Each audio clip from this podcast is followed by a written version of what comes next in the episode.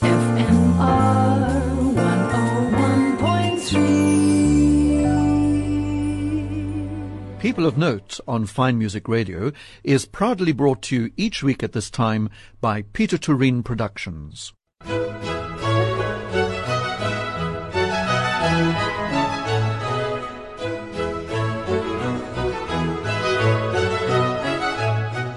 Fine Music Radio, and this is Rodney Trudgeon inviting you to this week's edition of People of Note, which, among other things, has a decidedly nautical feel. If you're one of the people who've been lucky enough to buy the Ship Society calendars over the years, you, like me, might be amazed at the beautiful paintings of the various ships, be they Union Castle ships, warships, tugs, that appear on the, the calendar of the Ship Society. So I wanted to find out more about the man who painted them and what his love of the sea is and of music and of other things. And so discovered a whole lot about him and I invited him into the studio. And I'm talking about Jeremy Day, whose paintings are quite extraordinary for the Ship Society and each one for example, let me tell you one of my favorites is the RMS St. Helena, which has a special thing for me. Uh, this year, this year, 2020, is HMS Vanguard in 1947, bringing the Queen and King and taking them out again. So, Jeremy, welcome indeed. It's great to have you here in real life. Thank you very much, Rodney. It's a great privilege. And may I ask you what this year's one coming, the 2021, I've seen it, but I want you to tell me about it. Well, it's the 80th anniversary of a very, very difficult time next year um, in matters marine when many ships were lost and a lot of capital ships from all of the nations at war, uh, with the exception of Japan. And during that time, the um, HMS Prince of Wales came to Cape Town in November 1941 on her way to the Far East, where she was going to join the um, HMS Repulse. And she stopped off in Cape Town for a few days and had some of her armaments adjusted and improved. And that was early November. And then on the 10th of December, the following month, she and the Repulse were actually lost in action in the Far East with heavy loss of life. Mm-hmm. And I thought that doing a painting with Table Mountain in the background is always popular with people looking at uh, paintings of ships, especially in the Cape. So I've got this this ominous looking grey battleship in its uh, camouflage. Camouflage. It's camouflage with a very soft background of Table Mountain in the early morning mists. Mm-hmm. What amazes me, Jeremy, and I mentioned the RMS St. Helena, which you've painted at Jamestown uh, in St. Helena, but things like the Vanguard. How do you get all those details? It, I love the people you have standing on the quay, uh, even with little signs written on their back and a chap's on a bicycle. Is this all your imagination, or are you taking it from a photograph? Well, yes, I use photographs because obviously um, I wasn't there at the yes, time. of course, of course. and um, these photographs are all in the public domain, but I have actually got permission from um, Transnet National Maritime Museum mm-hmm. to paint any of the uh, images that are available. And it requires quite a bit of research to find out what the weather was like in those days, um, what other ships were in the harbour, for instance because oh, yes. you have what I call the rivet counters. And if you get something wrong, they pounce on you and say, oh, that's wrong. Yeah, yeah, I'm sure. so I try and make it as accurate as possible.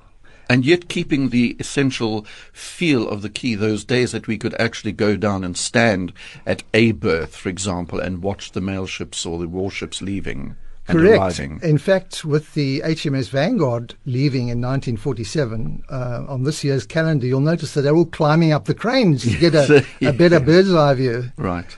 So and lovely pictures of the cranes as well. The detail is amazing. So although you're using photographs, the way what can I say, you've sort of exploded, expanded it to make it really come alive. Quite right. And with soft colours of the mountain, the cloud formations that we know so well. If there's a southeaster, you've got it there.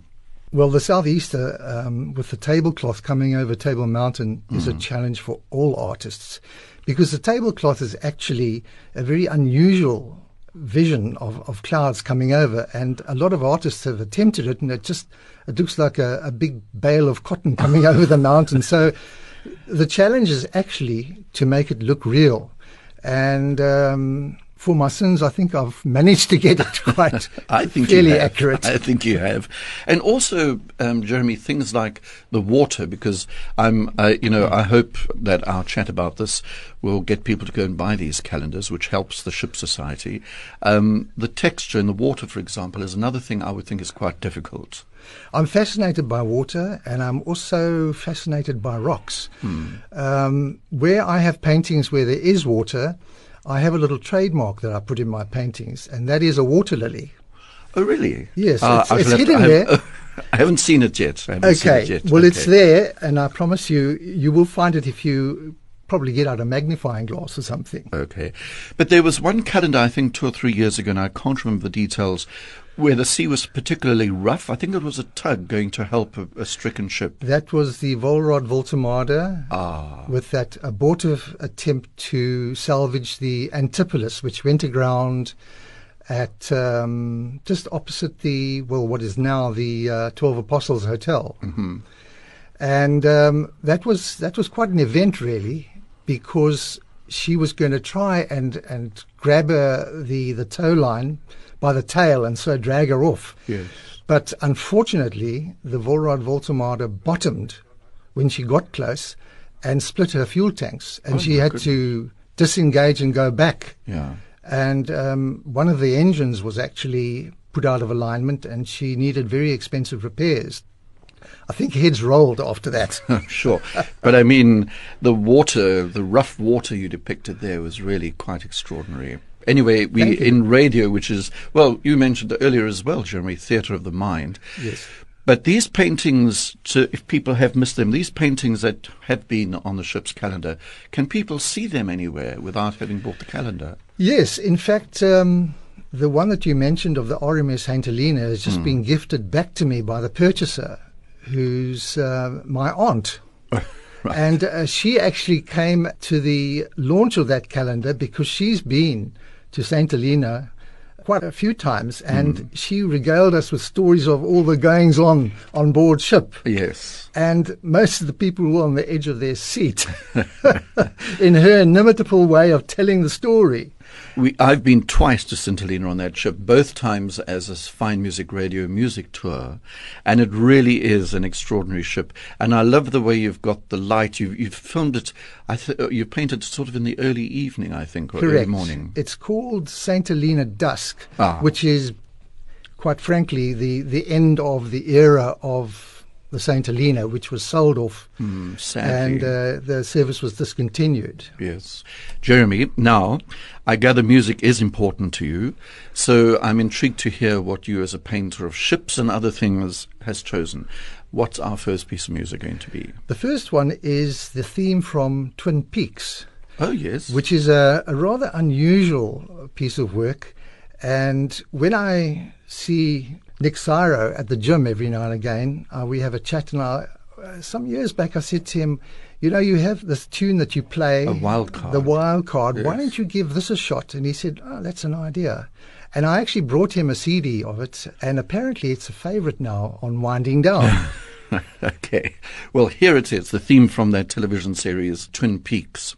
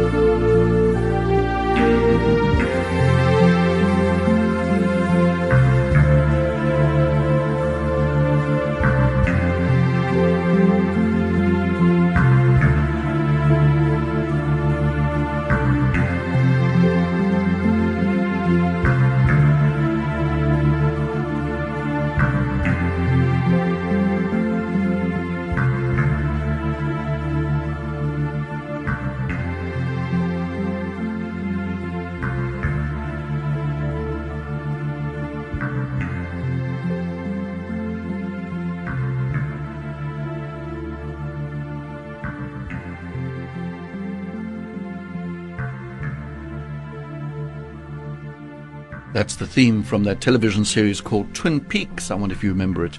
And it was the first choice of my guest on this week's edition of People of Note, Jeremy Day, who caught my attention with all the paintings he's done for the Ship Society and their calendars each year. And I'm the proud owner, Jeremy, may I say, of a number of them. Now, let's just go a little bit into your background because in fact, it was a Union Castle ship that brought you out here, wasn't it? A Stirling Castle? Because you were born in England. Just tell me how you ended up on our shores. Well, as I mentioned before, um, when we were talking earlier, my father was a South African born pilot mm-hmm. uh, in the RAF. And uh, when he was lost in action, my mother decided to see my aunt off back to South Africa down at South Africa House and in those days, South Africa was looking for people to come to the shores. Mm. And seeing off my aunt, the lady at the uh, South African embassy, I suppose it was called, said to my mother, uh, Oh, are you also going to South Africa? She said, Oh, no, no, no, I can't afford to go anywhere. She said, Well, if we pay for you, would you go? And she said, Like a shot. Wow. And my mother was very, very adventurous. Um, so off we went on the Stirling Castle in 1946, arrived in South Africa and stayed in Gordons Bay for a while. Mm-hmm. And I can still remember sitting on the beach with my mother at the age of one and a half and her hiding toys away from me in the sand. yes. And then one day I lost a toy and I said, Where did you hide that toy? Knowing that it was gone. Yeah. But anyway, that's. But why did they pay for people to come out here? Were they was South Africa that desperate? Um, I think it was very similar to what they had in Australia. You know, the ten pounders. They used to say, oh, yes, you know, yes. you come to Australia, uh, we'll give you ten pounds, and uh, you can settle here. Uh, the same as what happened in America at the beginning of the 20th century when all the immigrants went from Europe to the States. Mm-hmm. So I think that was uh, what they were trying to achieve in those days. Okay. And I'm very grateful because I love Cape Town. I, I can't have, you, have you lived here ever since? Yes. So, and it seems to me that you, well, you say here I started drawing as soon as I was able to hold a pencil. So that's been sort of born into you almost, the, the desire to draw. Quite correct. And I've had, I've been very lucky in that I've had family and friends who've supported me in that area. And um, it's actually it's the beginning of an art-based career, and uh, I started doing work for money when I was 15 years old for an Arrow Fabrics company in Salt River, where the rep used to go and sell batches of these woven labels, but they had to see a sketch of it first in its actual size, and it meant painting with a brush on all the different colors of the labels, it had to be 100% accurate with lettering one and a half millimeters high, which I managed to master after a couple. The first few were rejected, but once that I started getting into it, then I was doing plenty of them. Mm-hmm. Are you talking about the little labels, for example, at the, the back of your yes, shirt, clothing labels? That's right. Oh. And I was paid the princely sum of two rand per label, which in 1960 for a 15 year old was a lot of money. yeah. I saved all that money, and by the time I went to art school in 1965, I was able to put myself through art school. Uh, the British government, because my father had been lost in action, paid for my tuition fees, and I was able to pay for all my materials, as well as indulging in my other interests, which is motorcycles. Ah, yes, I'm coming to that, which is quite a contrast from sitting painting. But talking about motorcycles, there is your interest in mechanical things, which began on a tug. Which I think was quite a famous tug back in the 1950s, yes, that Smoky was the, Sue. That's right, the old T.S. McEwen. It was a school outing to the tug, and we brought in the, I think it was the Richmond Castle, and they asked us if any of us wanted to go down into the engine room. And of course, I'm always inquisitive and Mm. curious. I said, yes, definitely. It was the most amazing experience because in this engine room, with this massive reciprocating steam engine, Mm. you couldn't hear yourself think. But the engineers were talking to each other like we are talking together. And I don't know if they were lip reading, but they probably managed to shut that noise out. And they Yes. weren't wearing any protective gear.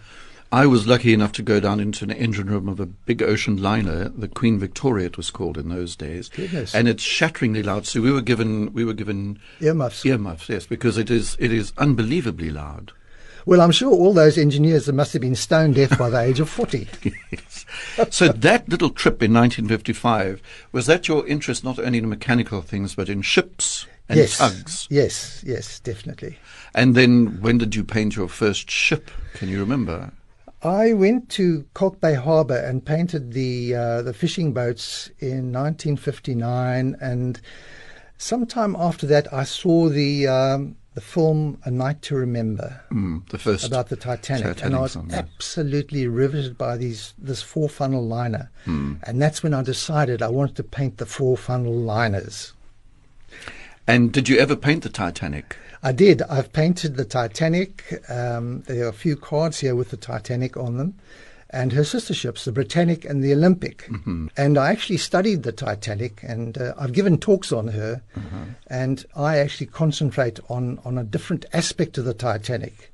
You know, everybody knows about the the terrible loss of life, but I think the mechanical side to the Titanic is just as interesting. It's fascinating. And um, that film, A Night to Remember, um, after all the fuss of the main film, Titanic, James Cameron's film with Leonardo DiCaprio, to go back and see that film makes you realize what a remarkable film it actually was. And of course, it was more real, wasn't it? Because there wasn't the love story and all that. That's quite right. And a lot of facts actually came out after that about the Titanic breaking in two and mm-hmm. landing up in two separate pieces on the bottom of the ocean. Because when that film came out, they didn't know that. They That's didn't right. know it had split in two. there was talk about it, but Yeah. there was no proof as such. Yes.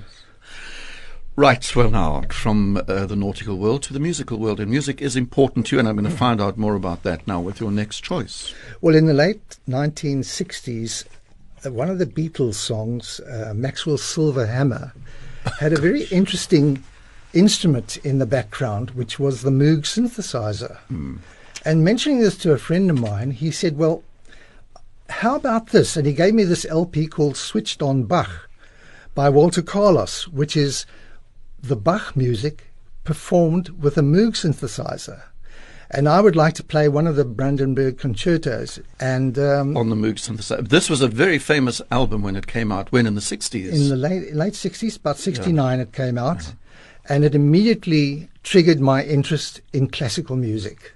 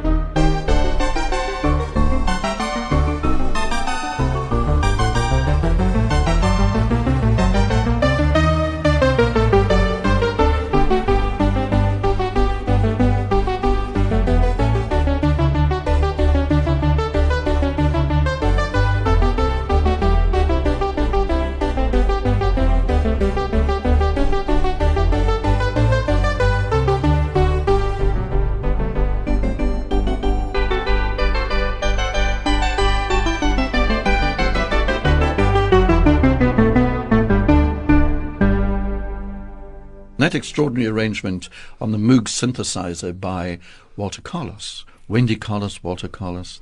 And um, it was the choice, the second choice of my guest on People of Note this week here on Fine Music Radio, the artist Jeremy Day, whose wonderful paintings of the ships you can buy on the calendars from the Ship Society.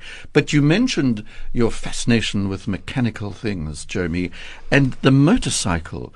This seems to be have been a very important part of your life, the love of motorcycles. Yes, Rodney. I think every teenager would like to have had a buzz bike when they. it's a buzz bike. And uh, but my my family couldn't afford that. However, I had the wherewithal from all my sketches that I was painting for the labels, and by 1965, the first year of art school, I managed to purchase my first motorcycle, which wasn't a buzz bike; it was a 500cc British AJS twin, mm-hmm. Uh, in running order for 35 rand. Good grief, you're joking. 35 Rand. 35 Rand in those days, yes. And yes. Um, then, subsequent to that, I'd actually purchased, built, raced, and sold seven motorbikes before I left art school. Okay, and thanks to those labels. And now? and now I still have a motorcycle. I'm still very entrenched in the motorcycle um, fraternity. I've had over 100 motorcycles in the last 55 years um, I used to restore them, and I decided about 10 years ago that I would actually forego that and rather concentrate on creating artwork. Mm-hmm. That was more of a challenge. Right, right. Well, with the motorcycle thing and your love of mechanics and your trip on the tug, one of the other things, although I'm going to embarrass you now by saying it's taken years to do, you're building a tug, aren't you? Correct. Which one is that now? That's the, the last steam tug that arrived in Cape Town, the Danie Hugo. And it's it's been a sort of a love hate relationship since 1970 when I first photographed it.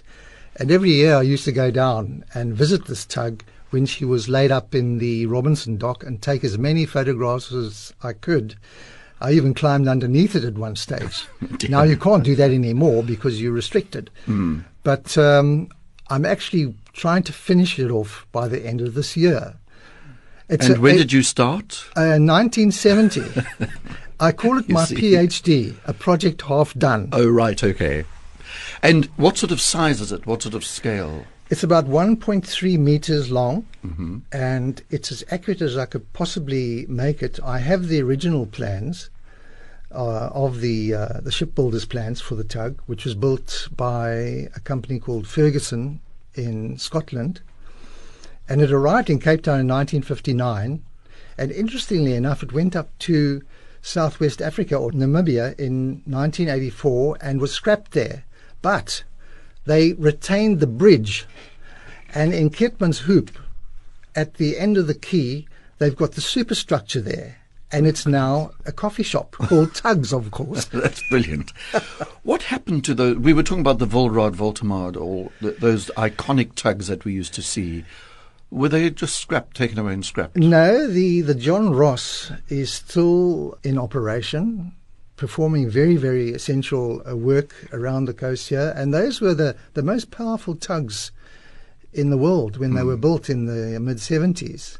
But um, the Wolraad Woltemade was a very busy tug.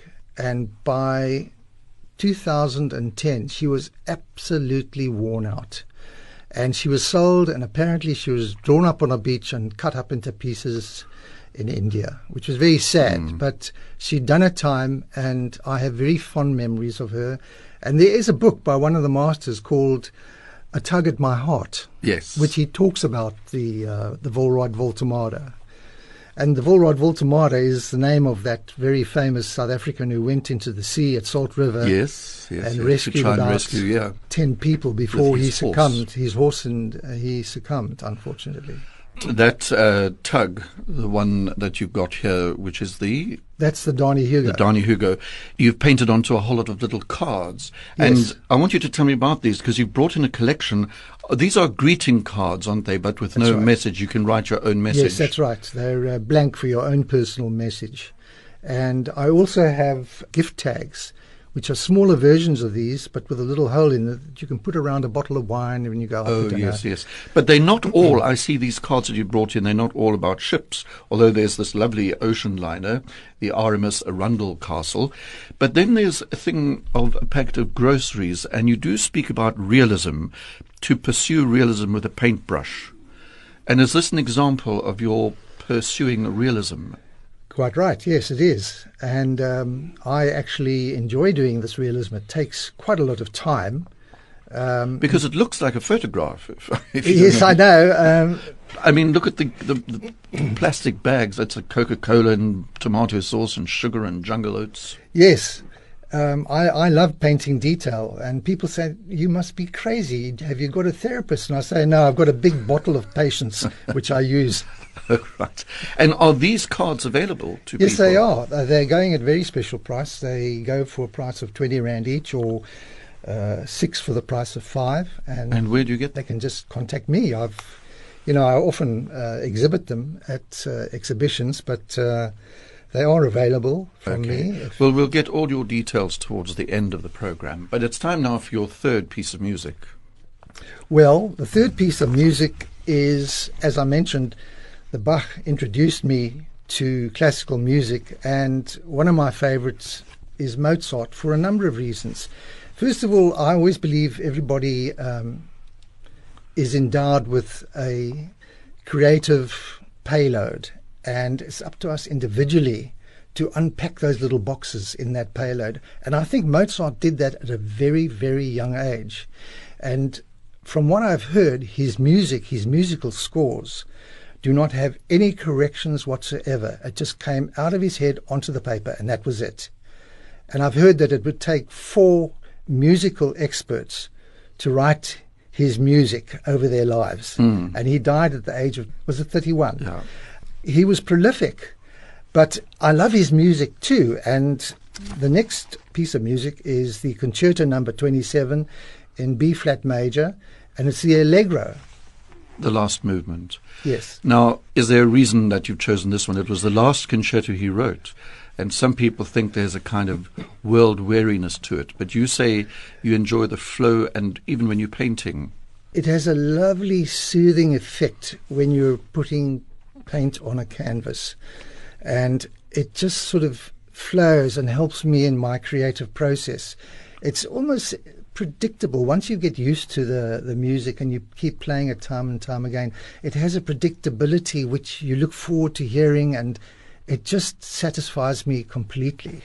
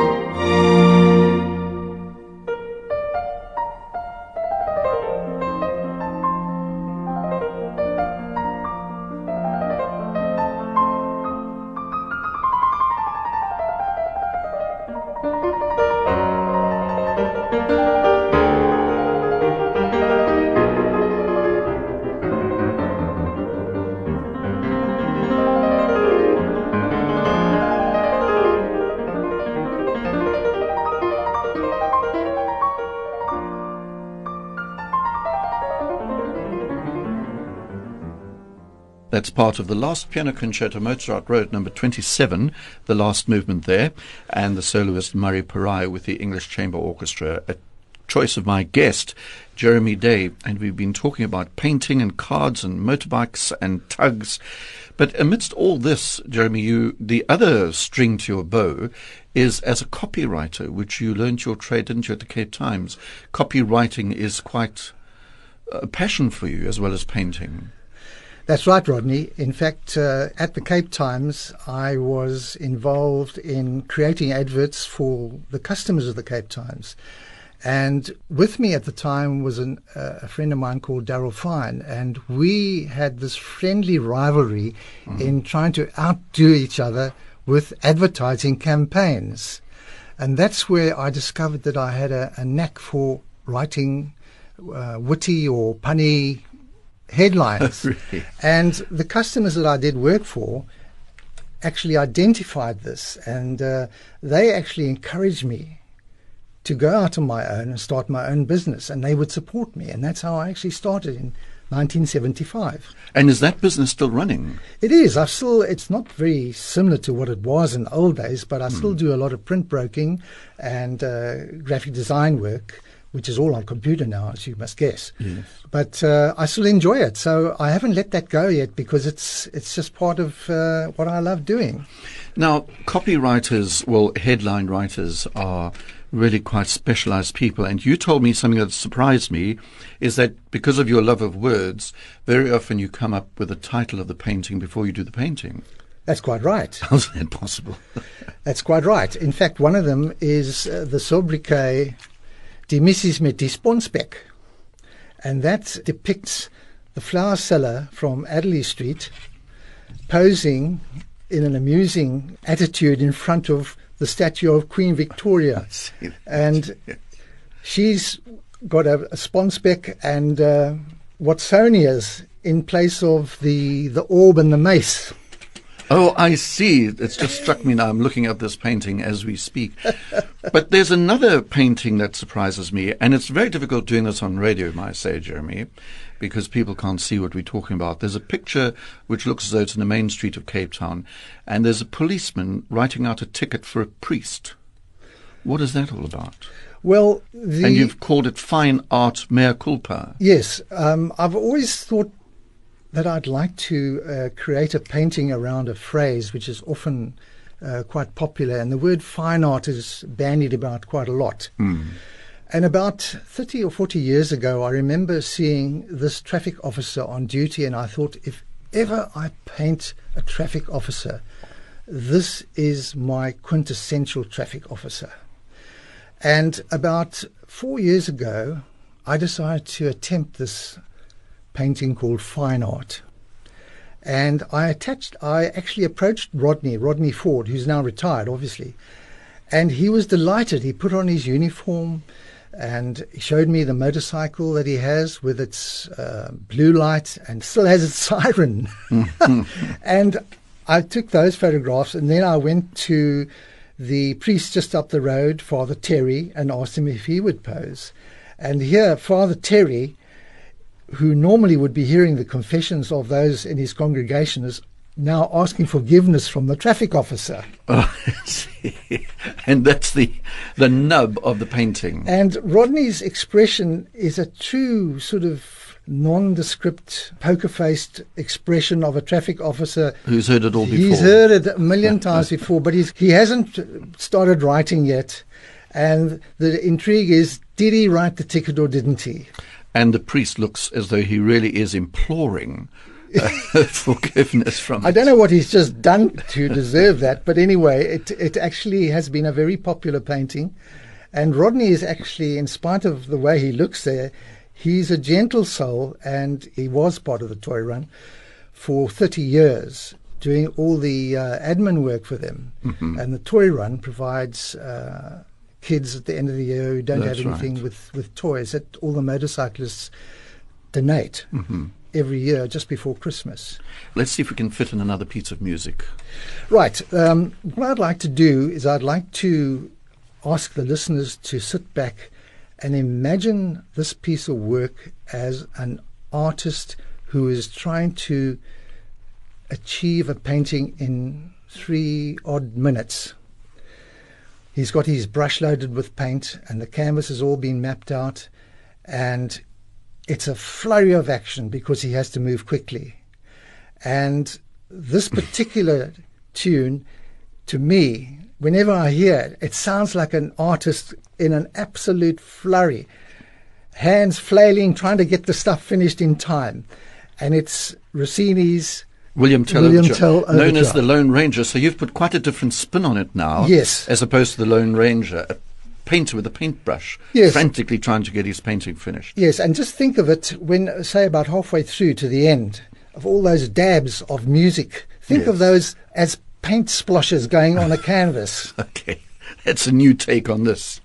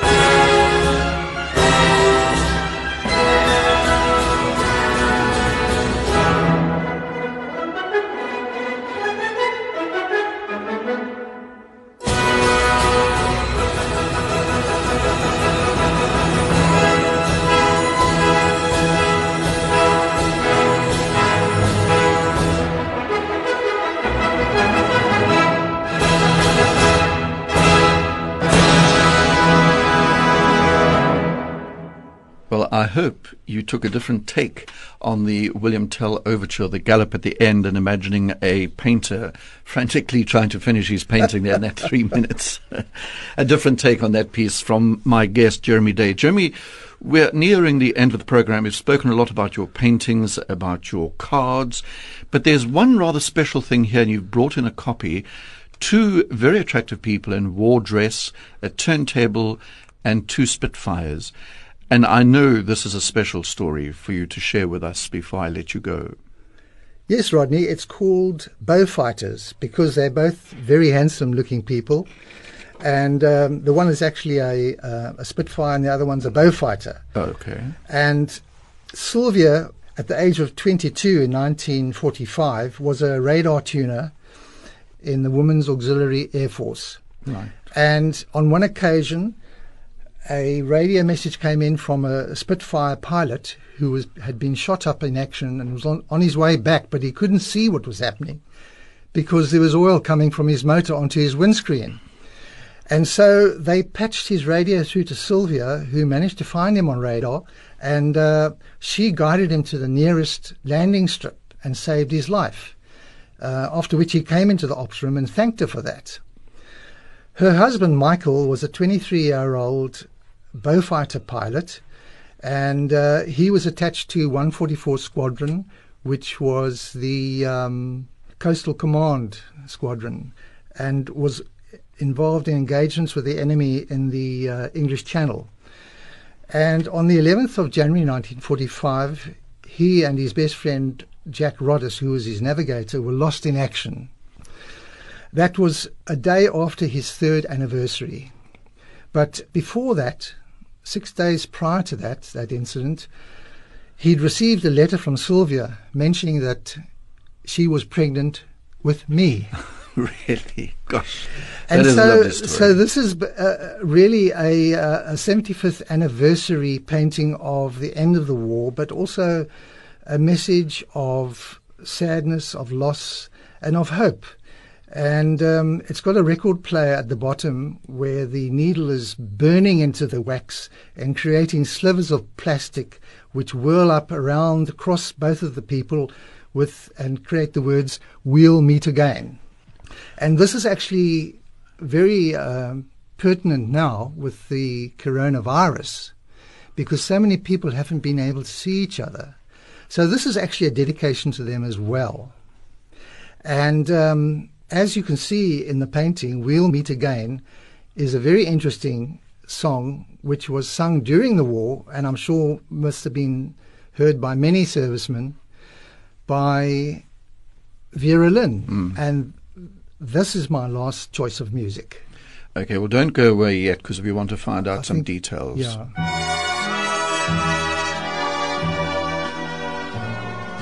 We'll meet again. Don't know where, don't know when, but I know we'll meet again some sunny day.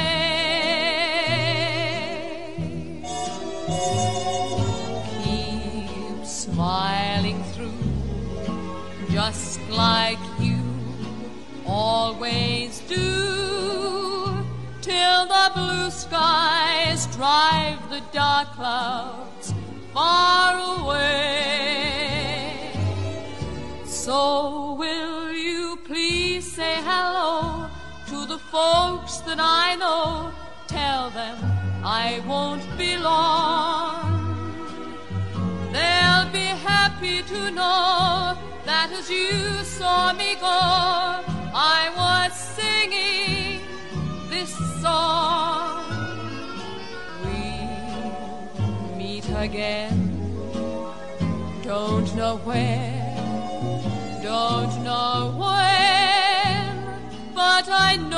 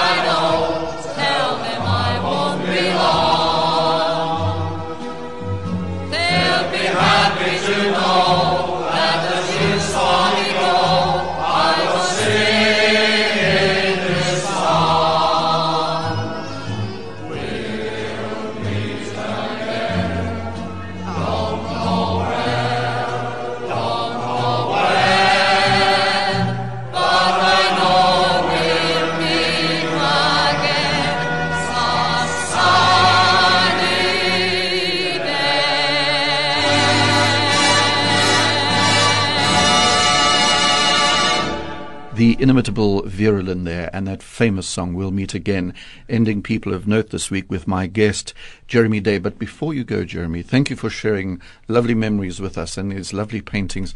How do people get hold of you? How do we get to see these paintings? Well, they can go to my uh, website, which is artistjeremyday.com. Artistjeremyday.com. One word, yes. And they can go onto my Facebook page under Jeremy Day and um, my email address, which is jerryday at mweb.co.za. Well, there we are. We can all contact you as a result. Thank you for sharing wonderful stories and wonderful pictures with it's, us. It's been my pleasure, Rodney, and thanks so much for having me. And go and have a look. I'm telling our listeners here at the new calendar. You can get it from the Ship Society uh, with the Prince of Wales on it in her uh, camouflage, a rather magnificent calendar. Thank you, Jeremy. Thank you, Rodney. People of Note on Fine Music Radio was proudly brought to you by Peter Turin Productions. FMR 101.3